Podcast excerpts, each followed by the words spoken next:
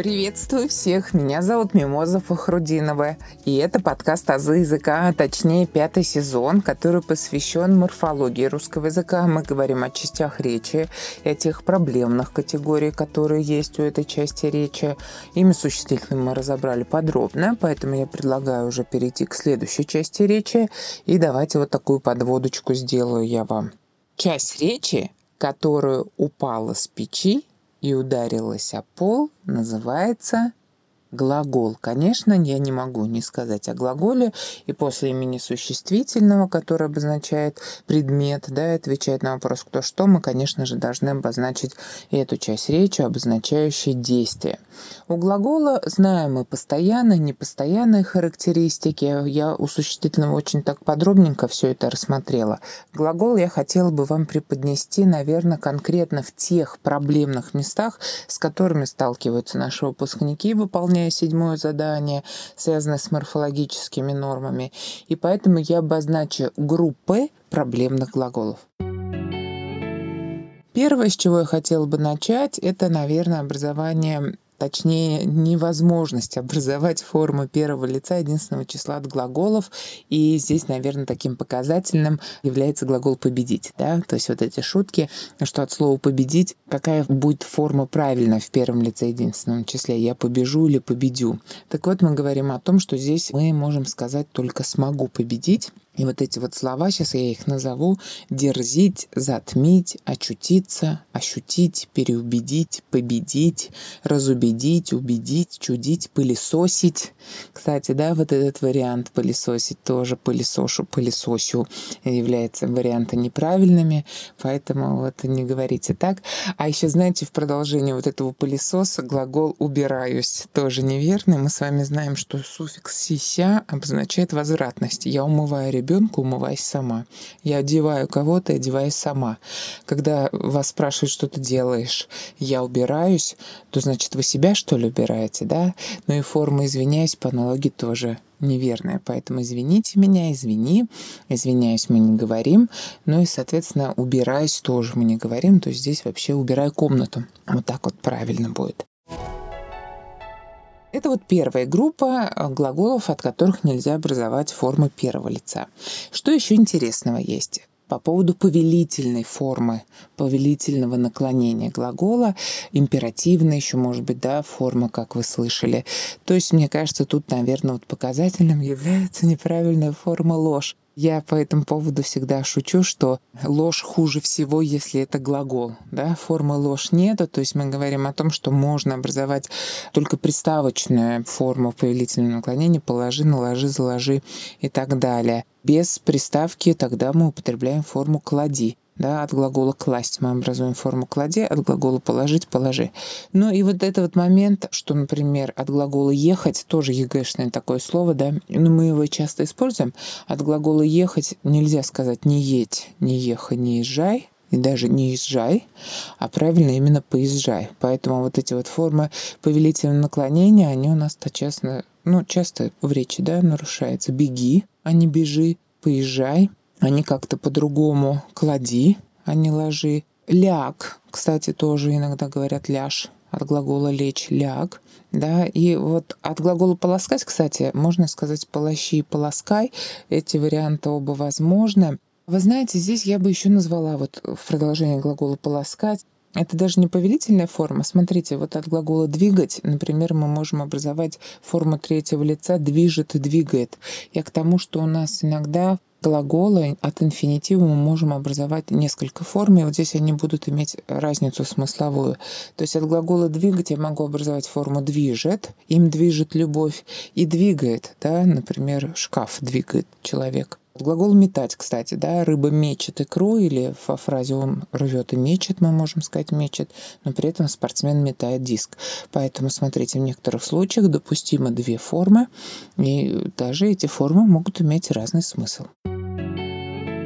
Теперь в продолжение темы форм настоящего или будущего времени некоторых глаголов хотел бы обозначить глаголы, где происходит чередование согласных. Это древнейший процесс на самом деле, да, переход заднеязычных звуков к ГХ в че, г, в же, х, в ше. Это и в существительных, естественно, есть рука, ручной, нога, ножной, орех, орешек. В глаголах что мы видим? В глаголах мы видим ошибку в формах пекет и текет, да, и в этот момент у меня кровь из глазьев текет, когда такие формы мы слышим. Это, конечно, все объясним, но тем не менее. Здесь происходит смена букв К на Ч. Легко ошибиться. Смотрите, печь инфинитив, да, я пеку, ты печешь, во всех формах там идет буква Ч, и опять же во множественном числе будет они пекут. Поэтому в нашей голове как будто эти буквы друг другу перебивают, да. Это происходит с глаголом беречь, я берегу, они берегут, но в остальных формах он бережет и так далее, да. Или жечь, я жгу, они жгут, но в остальных случаях жжешь да, а не жгет. Он жжет, а не жгет. Вот, поэтому такие вот вещи, конечно, есть. Вот э, глагол лазить, например, я лажу, ты лазишь, он лазит, мы лазим, вы лазите, они лазят. Стеречь, да, я стерегу, не стерегу, а в остальных формах стережешь.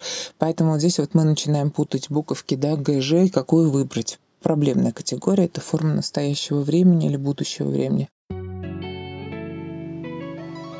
Друзья, прошу ставить лайки на Яндекс Музыке, а также 5 звезд и отзывы на Apple Podcasts.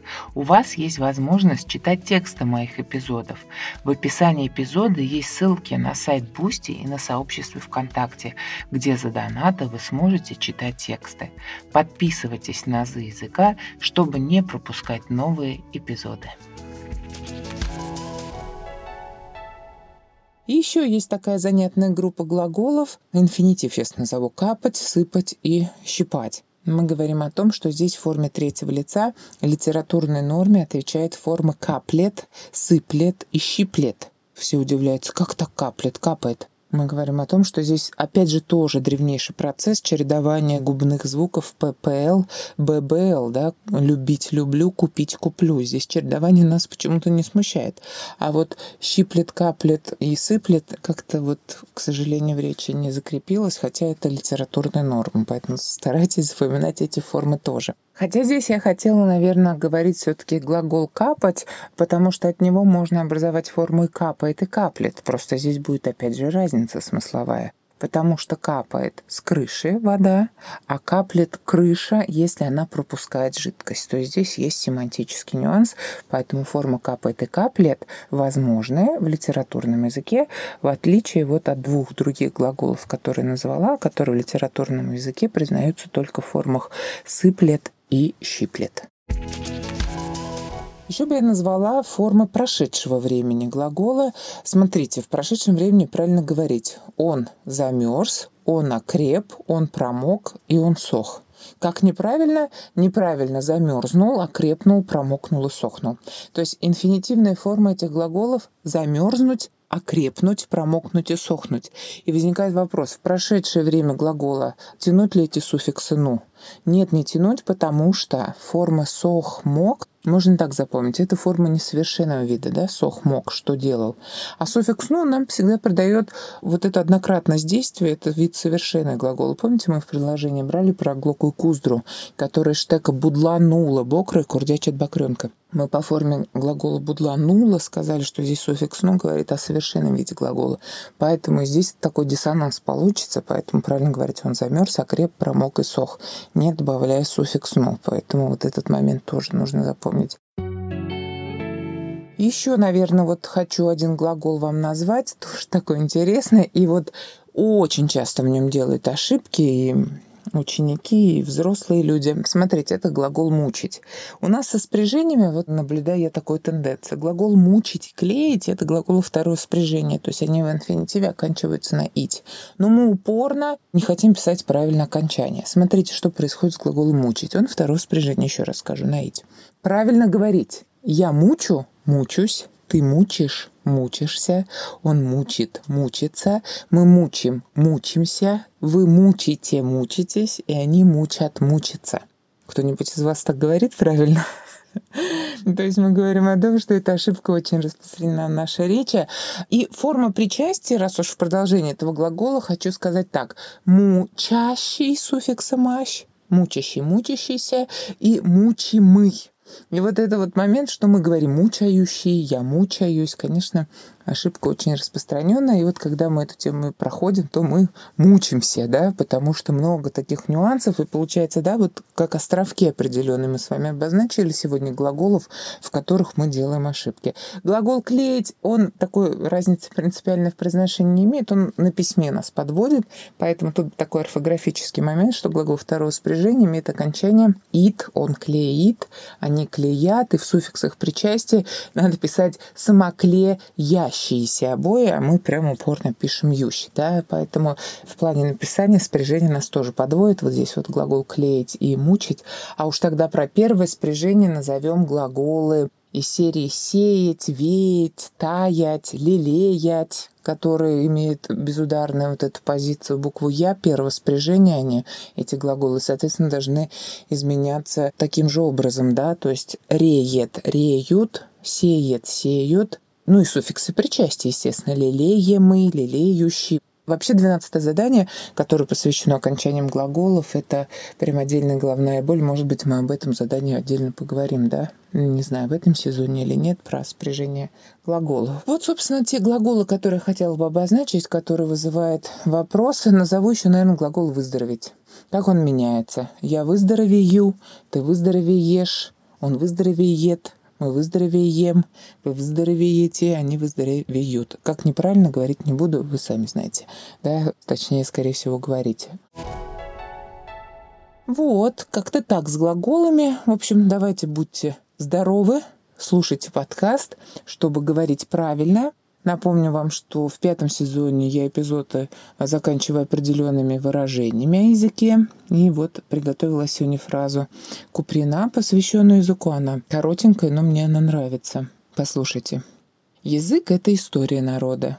Язык — это путь цивилизации и культуры. Поэтому-то изучение и сбережение русского языка является не праздным занятием от нечего делать, но насущной необходимостью. Вы можете слушать подкаст «Азы языка» на любой удобной для вас платформе. Кроме того, вы можете читать тексты эпизодов, если перейдете по ссылке в группе ВКонтакте или на сайт Boosty. Не забывайте ставить 5 звезд и отзывы на Apple Podcast, а также оставлять сердечки на Яндекс Музыке. Благодарю за внимание.